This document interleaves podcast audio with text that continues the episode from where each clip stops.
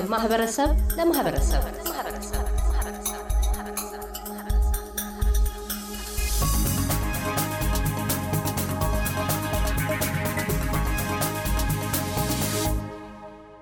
በቀዳሚዎቹ ሁለት ክፍላት የግለ ሕይወቱን ትረካ ከውልደት እስከ ስደት ያወጋን ድምፃዊ ኤልያስ ክዊ የማነ የመቋጫ ወግ መነሻው ከሀገረ ኒውዚላንድ የዳግም ሰፈራ አዲስ የህይወት ጉዞው ነው።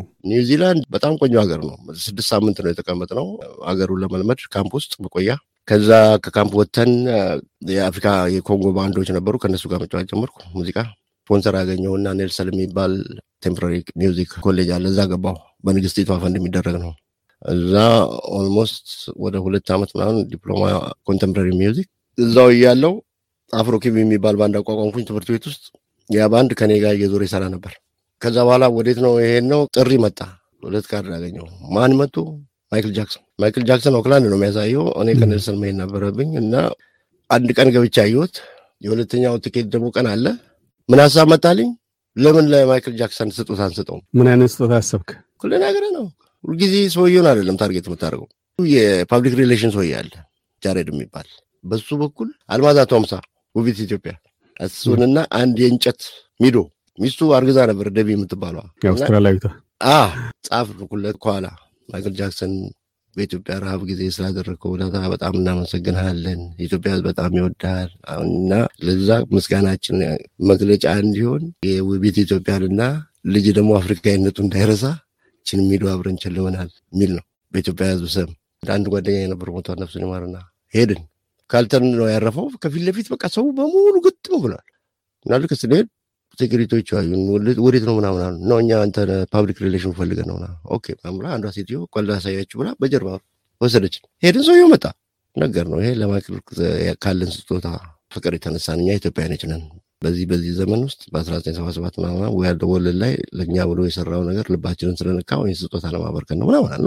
እሺ ስጠኝ አለ። ሰጠሁት። አድራሻህን ስጠኝ አለኝ። አድራሻህን ሰጠሁት። ከተቀበለው አለኝ አይመጣልህም አለ። ካልተቀበሉ ግን በአድራሻ እልክልሃለሁ አለኝ። thank you። ሁለተኛውን show አየሁትና በማግስቱ በረሬ ነው ወደ ቤት ሄድኩት። በቃ ፖስታ በገባው ወጣ ቁጥር አንድ ወር አላመንኩም አልመጣም። ስለዚህ ማይክል ጃክሰን ደርሶታል። በተዘዋዋሪ አንድ ትልቁ ነገር በህይወቴ ውስጥ በጣም የተደሰትኩበት part ውስጥ ነው። በቃ ከዛ የተነሳ አልበም ተሰራ። አስራ ስድስት ሀገሮች ደግሞ የሚሰሩት አልበም ላይ አንዱ ዘፈን ይሄኔ ነው፣ እዛ ውስጥ ገብቷል። ካውንስል ከፈለኝ ብር በከፈለኝ ብር አልበም ሰራው ማለት ነው። አዲስ የሚባል የመጀመሪያ አልበም አለኝ። ምን አይነት ነበር የዛን ጊዜ ያስቀረጽከው? እዚኛው እንትን ላይ አለ አራቱ ምናምን አሉ። በቃኝ በቃኝ የሚለው ራሱ ለየት በሚል ነው። በቃኝ በቃኝ በቃኝ በቃኝ መዘንኩ በቃኝ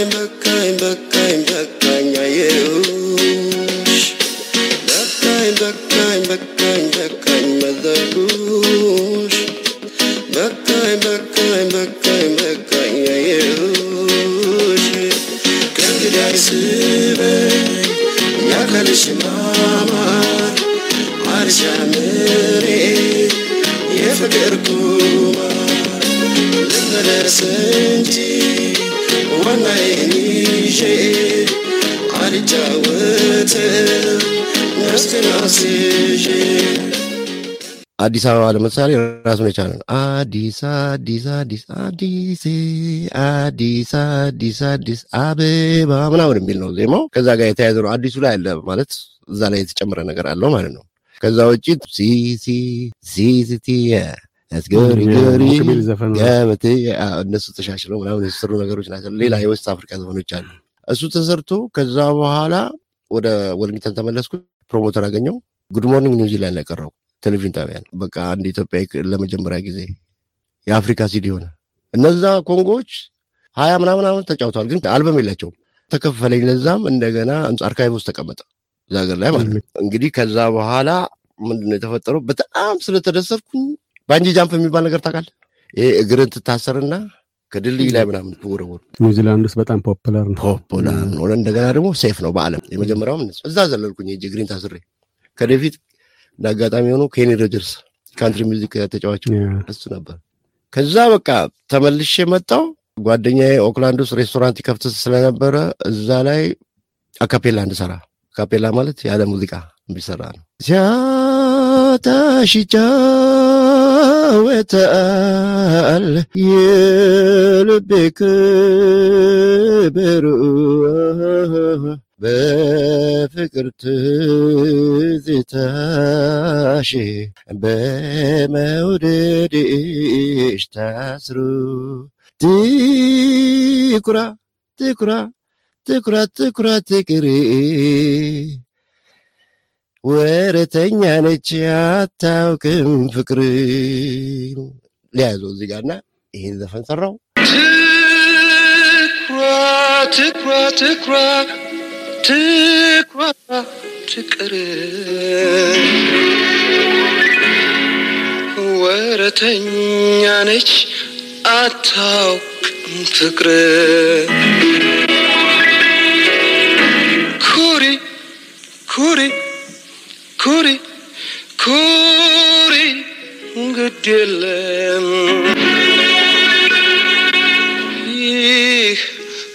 በአንቺ ብቻ አልተጀመረም። ከዛ በኋላ ወማድ የሚባል በዓለም አቀፍ ደረጃ ትልልቅ አርቲስቶች ያሉበት ፌስቲቫል አለ። በየሁለት ዓመቱ በዓለም የሚከበር የኒውዚላንድ ሁለተኛው ወማድ ላይ ተጋበዝኩ። እዚህ አውስትራሊያ ውስጥ ይካሄዳል አድላይድ? አደላይድ የሚካሄደው ማለት ነው። እዛ ninety seven የተጀመረው ከዛ እዚህ መጣው ninety eight ምናምን አካባቢ እዚህ መጣው ኮንትራቴ እንዳለ ሆኖ ማለት ነው። እዚህ መጥቼ ወማድ ላይ ለመገኘት ወንድሰን የሚባል ጓደኛ አለኝ ምናልባት ታውቀዋለህ ወንድሰንን ብሉ ናይል እሱ ሙዚቃ ማኔጀር ሆኖ እነ ዳኒ ቤዝ እነ ደረበ ምናምን እነሱን ይዣቸው ሄድኩ። ዳኒ ማለት keyboard ተጫዋቹ ደርብ ማለት ማሲንቆ ተጫዋቹ ዳኒ ማለት bass guitar ተጫዋቹ ዳንኤል ተጫነ የሚባል። ደርበ ያ ማሲንቆ ተጫዋቹ እነሱን ይዣቸው ሄድኩ። እዛ በጣም ጥሩ ጊዜ አሳለፍን ባባ ማል ነው የሚባል በጣም international የ Senegalese አለ። መድረክ share አረግን እዛ ጋር። እንደገና በሁለተኛ ዙር ሳሊፍ ኬታ ትልልቆቹ እነ ዩሱ ንዱር ከነሱ ጋር እነ ማክሲ ፕሪስት ከነሱ ጋር አንድ መድረክ share ያደረግነው እዛ ሄጄ ማለት ነው። እና እዛ ያን ስርጭ የመጣው ከዛ በኋላ እንደገና እንግዲህ እዚህ እንዳልኩ ሙዚቃ ትምህርት ቤቱን ከጨረስኩ በኋላ አልበም release ማድረግ ነበረብኝ ወሊንግተን ውስጥ። Africa night እናዘጋጃለን በየወሩ አልበሙ release ተደረገ። እዛ ሳቢያ እንደገና የተወሰኑ የ fashion industry ውስጥ ውስጥ ገብቼ ነበር። የፊልም extra Swiss Family of Robinson እዛ ላይ ሁሉ ተሳትፌያለው the end of the day መጨረሻ ወደ አሜሪካ ነው የሄድኩት። አሜሪካ ለምን ሄድክ? ምን ያህል ጊዜ ቆየ አሜሪካ አንደኛ ላገባ ሄድኩ ለመጀመሪያ ጊዜ ማለት ነው። የውጭ ዜጋ ነች እና የዚህ ሀገር ዜጋ drive through የሚባል ሁለተኛ ፍቅር ማለት drive through የሚባል ከነገር ውስጥ። wedding ተሰልፈውል ከቄሱ ጭምር ምናምን እዛው ፈርማ ምናምን ሰላሳ ምናምን ብር ከፍለ ልክ እንደ ማክዶናልድ ማለት ነው። ሚስትን ይዘህ ትሄዳለህ። ለቀቀለ ቦታ እነ ኤልቪስ ፕሬስሊ ያገቡበት ቦታ እና normally በጣም famous ነው። what happen in Vegas stay in Vegas የሚባለው እዛ ነው። እና እኔ እዛ ገባው ከዛ በኋላ ቴድሮስ ታደሰ ማግኘት ነበረብኝ። ቴዲና አገኘሁት LA ሄጄ ቴዲና እኔ ደግሞ show ሄድን። show ይዞኝ ሄደ ከሱ ጋር ማለት ነው። ቬጋስ ነበረው ሲያትል honeymoon ህ ማለት ነው honeymoon ኑ ረሳው እኔ በቃ ስራ ጀመርኩ እና ከቴዲ ጋር በጣም ከረጅም ጊዜ በጣም በኋላ ተገናኘን ስራ ሰራን አብረን። ከዛ በኋላ እንደገና ተመለስኩኝ። ተመልሼ መጥቼ ከሁለት ዓመት በኋላ እንደገና ሄድኩኝ የአቡጊዳ ኮንሰርት። እዛ ሄጄ ተገናኘን ኒውዮርክ ላይ እና ቴዲ። ቴዲ አፍሮ ማለት ነው። ሙዚቃ ላሰማህ ምናምን ብሎኝ አሰማኝ። መኪና ውስጥ ከቶ ትዕግስት በቀለ ላንጋኖ ሄጅ የሚል ዘፈን አላት እሱን ያሰማኝና ምን ያህል እሱ support እንዳደረጋት ምናምን እና ማን ነው አቀናባሪው ምናምን ብየው ነበር እና ስለ ኤልያስ መልካ ለመጀመሪያ ጊዜ የሰማሁት ከቴዲ አፍሮ ነው። ባለኝ መሰረት በሁለተኛው ዓመት ኢትዮጵያ መጣሁ። ኢትዮጵያ ሄድኩኝ። ኢትዮጵያ ሄጄ ያገኘሁት የባለፈው ሲዲን ያስቀረጽ ጊዜ የሚገርም በቃ በጣም መልካም የሙዚቃ ጊዜ ያሳለፍን። በቃኝ በቃኝ በቃኝ በቃኝ መዘንኩሽ በቃኝ በቃኝ በቃኝ በቃኝ አየሁሽ እንግዲህ አይስበኝ የአካልሽ ማማር አልሻምኔ የፍቅር ቁማር ልመለስ እንጂ ዋናዬን ይዤ አልጫወትም ነፍሴን አስይዤ ይሄ ዘፈን ታውቀዋለህ? እና ይሄ አልበም ወጣ። አልበም ሲወጣ የኢትዮጵያ ቴሌቪዥን ጠራኝ mime እንዳደርግ እዛ ሄድኩኝ mime አድርጌ ከዛ ልጆች ምናሉ ጓደኞቼ ይሄ ክሊፕ ይሰራለት እኛ በር ምንሰራለታለን አሉኝ። yes okay በአንድ ቀን ሰሩት ክሊፑን ማለት ነው። ኢትዮጵያ ቲቪ ሰጠዋቸውና ምንም ነገር ሌላ እንዳይጨምሩበት ማለት ነው። የልጆቹ value ለማግኘት እኛ interview ካላደረግን ምናምን አሉ ማለት ነው። እነሱ interview እናድርግ ባሉኝ ሰዓት already ዘፈኑ በጣም famous እየሆነ መጥቷል። ኤርፖርት ነው ያለሁት እኔ ወደዚህ ልመጣ ከዛ ኤርፖርት ነኝ መታችሁ ታደርጉ ትችላላችሁ ወይ ምናምን አልኳቸው። ኤርፖርት ያስገቡናል ያለው ችግር የለው ምን ያስገባቸዋል? ምንም ችግር አልነበረበት። ብር እየከፍል ገባል። መጨረሻውን interview ያደረጉት አየር መንገድ ነው፣ ኢትዮጵያ አየር መንገድ ውስጥ። እዛ እሱን አድርጌ ገባው። እኔ በገባው በሶስት ወር ውስጥ ዘፈኑ ጠቅላላ በቲቪ በየጊዜው ይለቀቃልና ይነግሩኛል ጓደኞቼ። እኔ በሌለውበት famous ሆነ ማለት ነው ዘፈኑ። ሲቀና እንደዛ ነው። እንደዛ ነው። በጣም አላሰብኩም። በቃ ህልሜ የነበረው ሀገሬ ላይ መጥቼ ከህዝብ ጋር መተዋወቅ ነበር። ያን ሁሉ ዞር ነው የምልህ። ከብዙ ባንዶች ጋር ሰርቻለሁ እንግዲህ ኬንያም ከዛይሮች ጋር ሰርቻለሁ። ግን እዚህ ጋር በጣም መድረሴ በጣም ነው ደስ ያለኝ መጨረሻ ላይ ማለት ነው። እና ከኤልያስ ጋር የነበረን ጊዜ በጣም የሚያምር ጊዜ ነው። ልጆቼ አሉ ኢትዮጵያ ውስጥ አስራ ስምንት ዓመት ልጆቼን ኢትዮጵያ ነው ያሳደግኩት። ምክንያቱም ባህላቸውን ሃይማኖታቸውን እንዳይለቁ በጣም ከባድ ነው እዚህ ሀገር። ስለዚህ ምን ያህል ልጆች አሉ? አራት ልጆች አሉ። ሁለት ወንድና ሁለት ሴት አለኝ። ዊንታና እንግዲህ አሁን አስራ ዘጠኝ ዓመቷ ነው። ነባዬ አስራ ሰባት ዮሐና አስራ ስድስት ጆናታን ደግሞ አስራ ሶስት ዓመቱ ነው። ኢትዮጵያ ነው ያሉት እስካሁን ዋጋ ከፍያለሁ በዛ ማለት ነው። ባህላቸውና እምነታቸው ውስጥ ኖሮ ሀገራቸው መቀመጣቸውና ሁሉ ከአውስትራሊያዊቷ ባለቤት የወለድካቸው? ባለቤቴ ጋር ተለያይቻለሁ። ከኢትዮጵያዊ ነው። ከልጆቼ ውስጥ እንግዲህ almost ሶስቱ ዘፋኞች ናቸው። ይተዉታል፣ ይለቁታል፣ ይይዙታል። ሰዓሊም ናቸው። ቲያትርም ይሞክሩ አሉ። ዳንስም በጣም ይሞክሩ አሉ። ቢያንስ ደማቸው ውስጥ ገብቷል። ከኔ ግን የመጣ ነገር የለም። በቃ የተዋረሰ ነገር ነው መሰለኝ እና anyway እዛ ያለው የመጀመሪያው ዙር ላይ ሄጄ የኤልያስን ባለፈው already እንትን ብላል ለኤልያስ የሰራው ዘፈን ነበር። እነሱ ዘፈኖች ነው የለቀቁት። እዛ የኤልያስ ደግሞ ያሉ አድናቂ ግሩፖች አሉ ወደ ሰላሳ አርባ ሺህ ምናምን የሚሆኑ ከእነሱ ጋር join አድርጌ በዓል ምናምን ግድ ማክበር ነበረብን አብረን እና ሽልማት እዛ ሸልመው ነበር። እነሱም በዛ ምክንያት ማለት ነው መቃብሩ ላይ ሄጄ ምናምን ማስታወሻ እንትን ብያለሁ እና ያለፈው ሁለት ዓመት ምናምን አካባቢ በማንም አትፈርስም የሚል አንድ single ለቅቄ ነበር። ልክ ነው። ባለፈው ያ ዜማውም ግጥሙም በራሴ የተሰራ ማለት ነው። ሳሚ keyboard ነው የሰራው። አጥንት ደም ከፍሎ ጀግኖች ያጸኗትን ጀግኖች ያጸኗትን ዘመንን አሻግሮ ለኛ ቆዩዋትን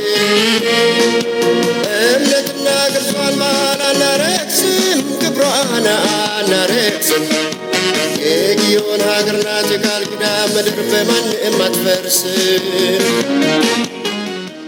እና እንደገና የኤልያስ አለ። ከኤልያስ በኋላ አሁን መጨረሻ ደግሞ ሄጄ ነበር።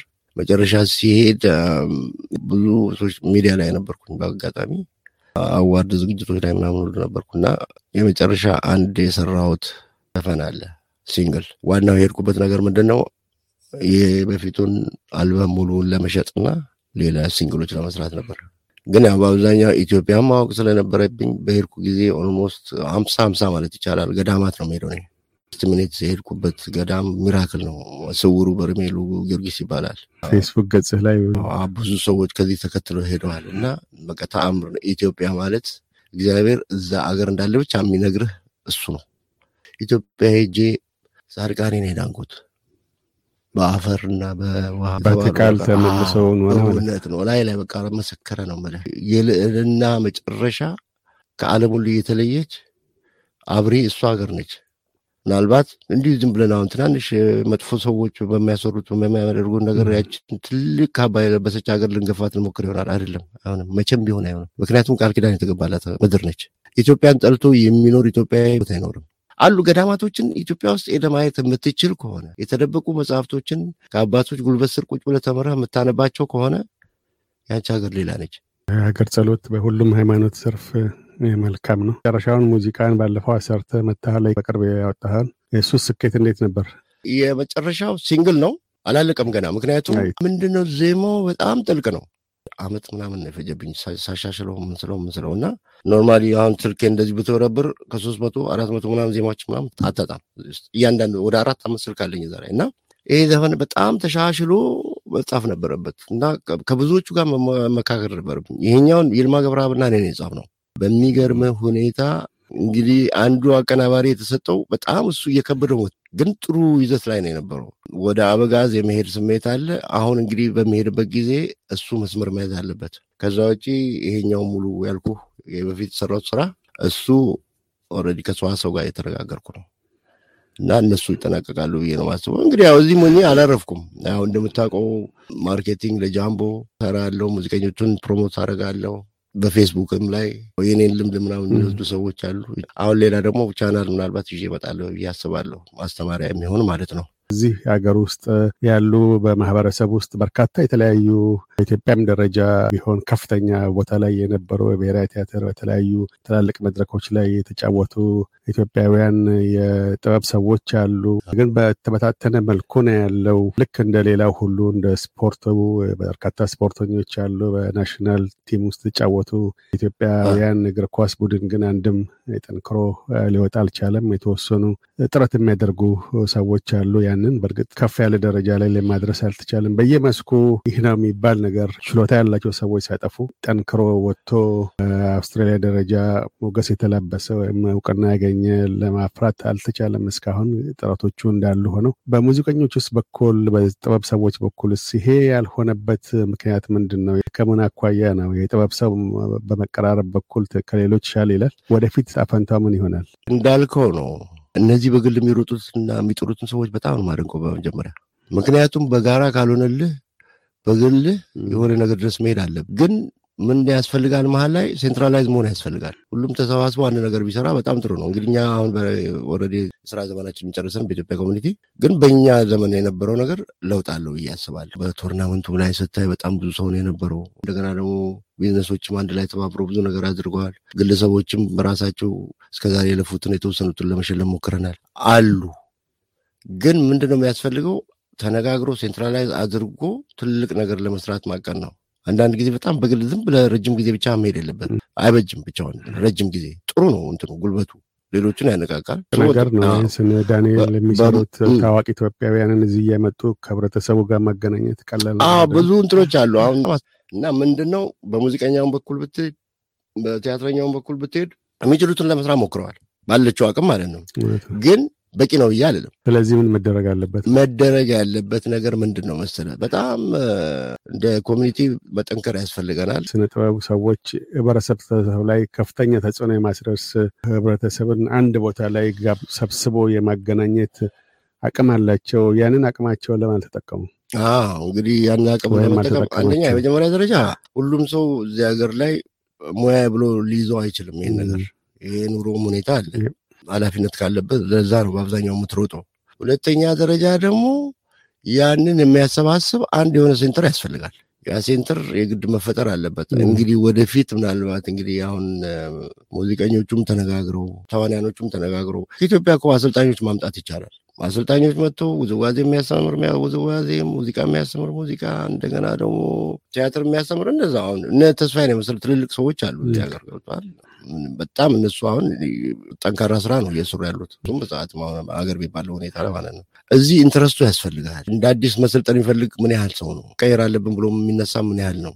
ለክብሩ፣ ለባህሉ፣ ለሀገሩ ምናምን የቆመ ሙዚቀኛ አለ አለምንም ነገር ገንዘብ ደግሞ ብቻ የሚያይ ሙዚቀኛ አለ። ስለዚህ ከልብ ካለቀሱ ምንድን ነው የሚባለው? ባገድ ነው የሚባለው። ስለዚህ centralize መደረግ ያስፈልጋል። በግላችን የምንሰራው ነገር በጣም መልካም ነው፣ ግን እሱ ወደ team ማዞሩ ጥሩ ነው። አርቲስት ኤልያስ ኪዊ የማነ ዳምጤ መጨረሻ በዚህ የሙዚቃ ህይወት ውስጥ የት ላይ ልናገኘው እንችላለን? በቀጣዩ በመጪዎቹ ዓመታት ውስጥ አሁን የተወጠነውን ስራ አክሎ ከዛ ባሻገርስ የአባት ቃል መጨረሻ ፍሬው እዛው አገር ቤት ውስጥ ተመልሰህ ነዋሪነትህ የመጨረሻው ጥሮታ ዘመንን እዛ ለማሳለፍ ነው ሀሳብ ወይስ እዚሁ ሆኖ የአውስትራሊያ ህይወት ውስጥ ቀሪውን ጊዜ መጨረስ ነው? እችን ጥያቄ በጣም ወድጃታለሁ። ምክንያቱም የመጀመሪያው ደረጃ የትም ሀገር ልኑር እስከ ዛሬ በቃ ኢትዮጵያ ነኝ፣ ምንም ላደርግ አልችልም። ከደምህ የሚወጣ ነገር አይደለም። ኔልሰን የሚባል ኒውዚላንድ እያለሁ ኤልቼዝኮ የሚባል ካፌ ቤት አለ። እዚያም ቤት እየተከራየሁ በወር አንድ ጊዜ ስለ ኢትዮጵያ ሙዚቃ ነበረ ትምህርት መሰጠው። ኢትዮጵያ ሄዶ ቡና የሚነግዱ በሙሉ ተሰብስበው ይመጡ ነበር። ስለ ኢትዮጵያ ተናግረው አይጠግቡም። እኔ የትም ልዙር የትም ልኑር ደሜ ኢትዮጵያ አገሬ ነው። ሄጄ retire ራሱ ማድረግ የምፈልገው ያለው ነገር ይሄ ነው። ሙዚቃዬንም ሙሉ ለሙሉ በደንብ እሰራለሁ ብዬ የማስበው አገሬ ስገባ ነው። የበለጠ ገብቶሃል። በተልኮ ምናምን የሚሆን ነገር አይደለም። already እንግዲህ አልበሞች እሰራለሁ ወደፊት። አሁን ግን ለጊዜው እያልኩ ያለሁት ምንድን ነው እነዚህ ነገሮች ስፍራ ቦታ ቦታ እስከሚይዙ ድረስ single ላይ ነው ያለሁት። ፍላጎቴ አገር የመኖር ፍትሀቴም እዛው ያልቃል። መልካም እሳቤ ነው። የአባትህንም ምክር የሀገር ፍቅር ስሜት እንዳልከው ከደም ውስጥ የማይወጣ ነው። ኢትዮጵያዊነት የወደፊት ምኞት፣ የስራ ጅማሮችም እንደዚሁ ለስኬት በቅተው ዳግም በነዛ ላይም ለመናገር እንደምንበቃ ተስፋችን ነው። ድምፃዊ ገጣሚ እና የሙዚቃ አቀናባሪ ኤልያስ የማነ ስለ ቃለ ምልልሱ እናመሰግናለን። በጣም አመሰግናለሁ ካስዬ። በቃ እንደ ወትሮ ኢትዮጵያኖችን በዚህ ፕሮግራም አምጥተህ የምታወያይ የምታስተምር፣ እንደገና ደግሞ የህብረተሰቡን የሀገርን እሴት በሙሉ በስፋት አንተ የምትዘግብ በመሆኑ እግዚአብሔር ይባርክህ። ስለጋበዝከኝ በጣም አመሰግናለሁ። thank you። እያደመጡ የነበረው የ SBS አማርኛ ፕሮግራምን ነበር። የፕሮግራሙን ቀጥታ ስርጭት ሰኞና አርብ ምሽቶች ያድምጡ። እንዲሁም ድረገጻችንን በመጎብኘት on demand እና በ SBS mobile app ማድመጥ ይችላሉ። ድረገጻችንን SBS dot com dot au Amharic ን ይጎብኙ።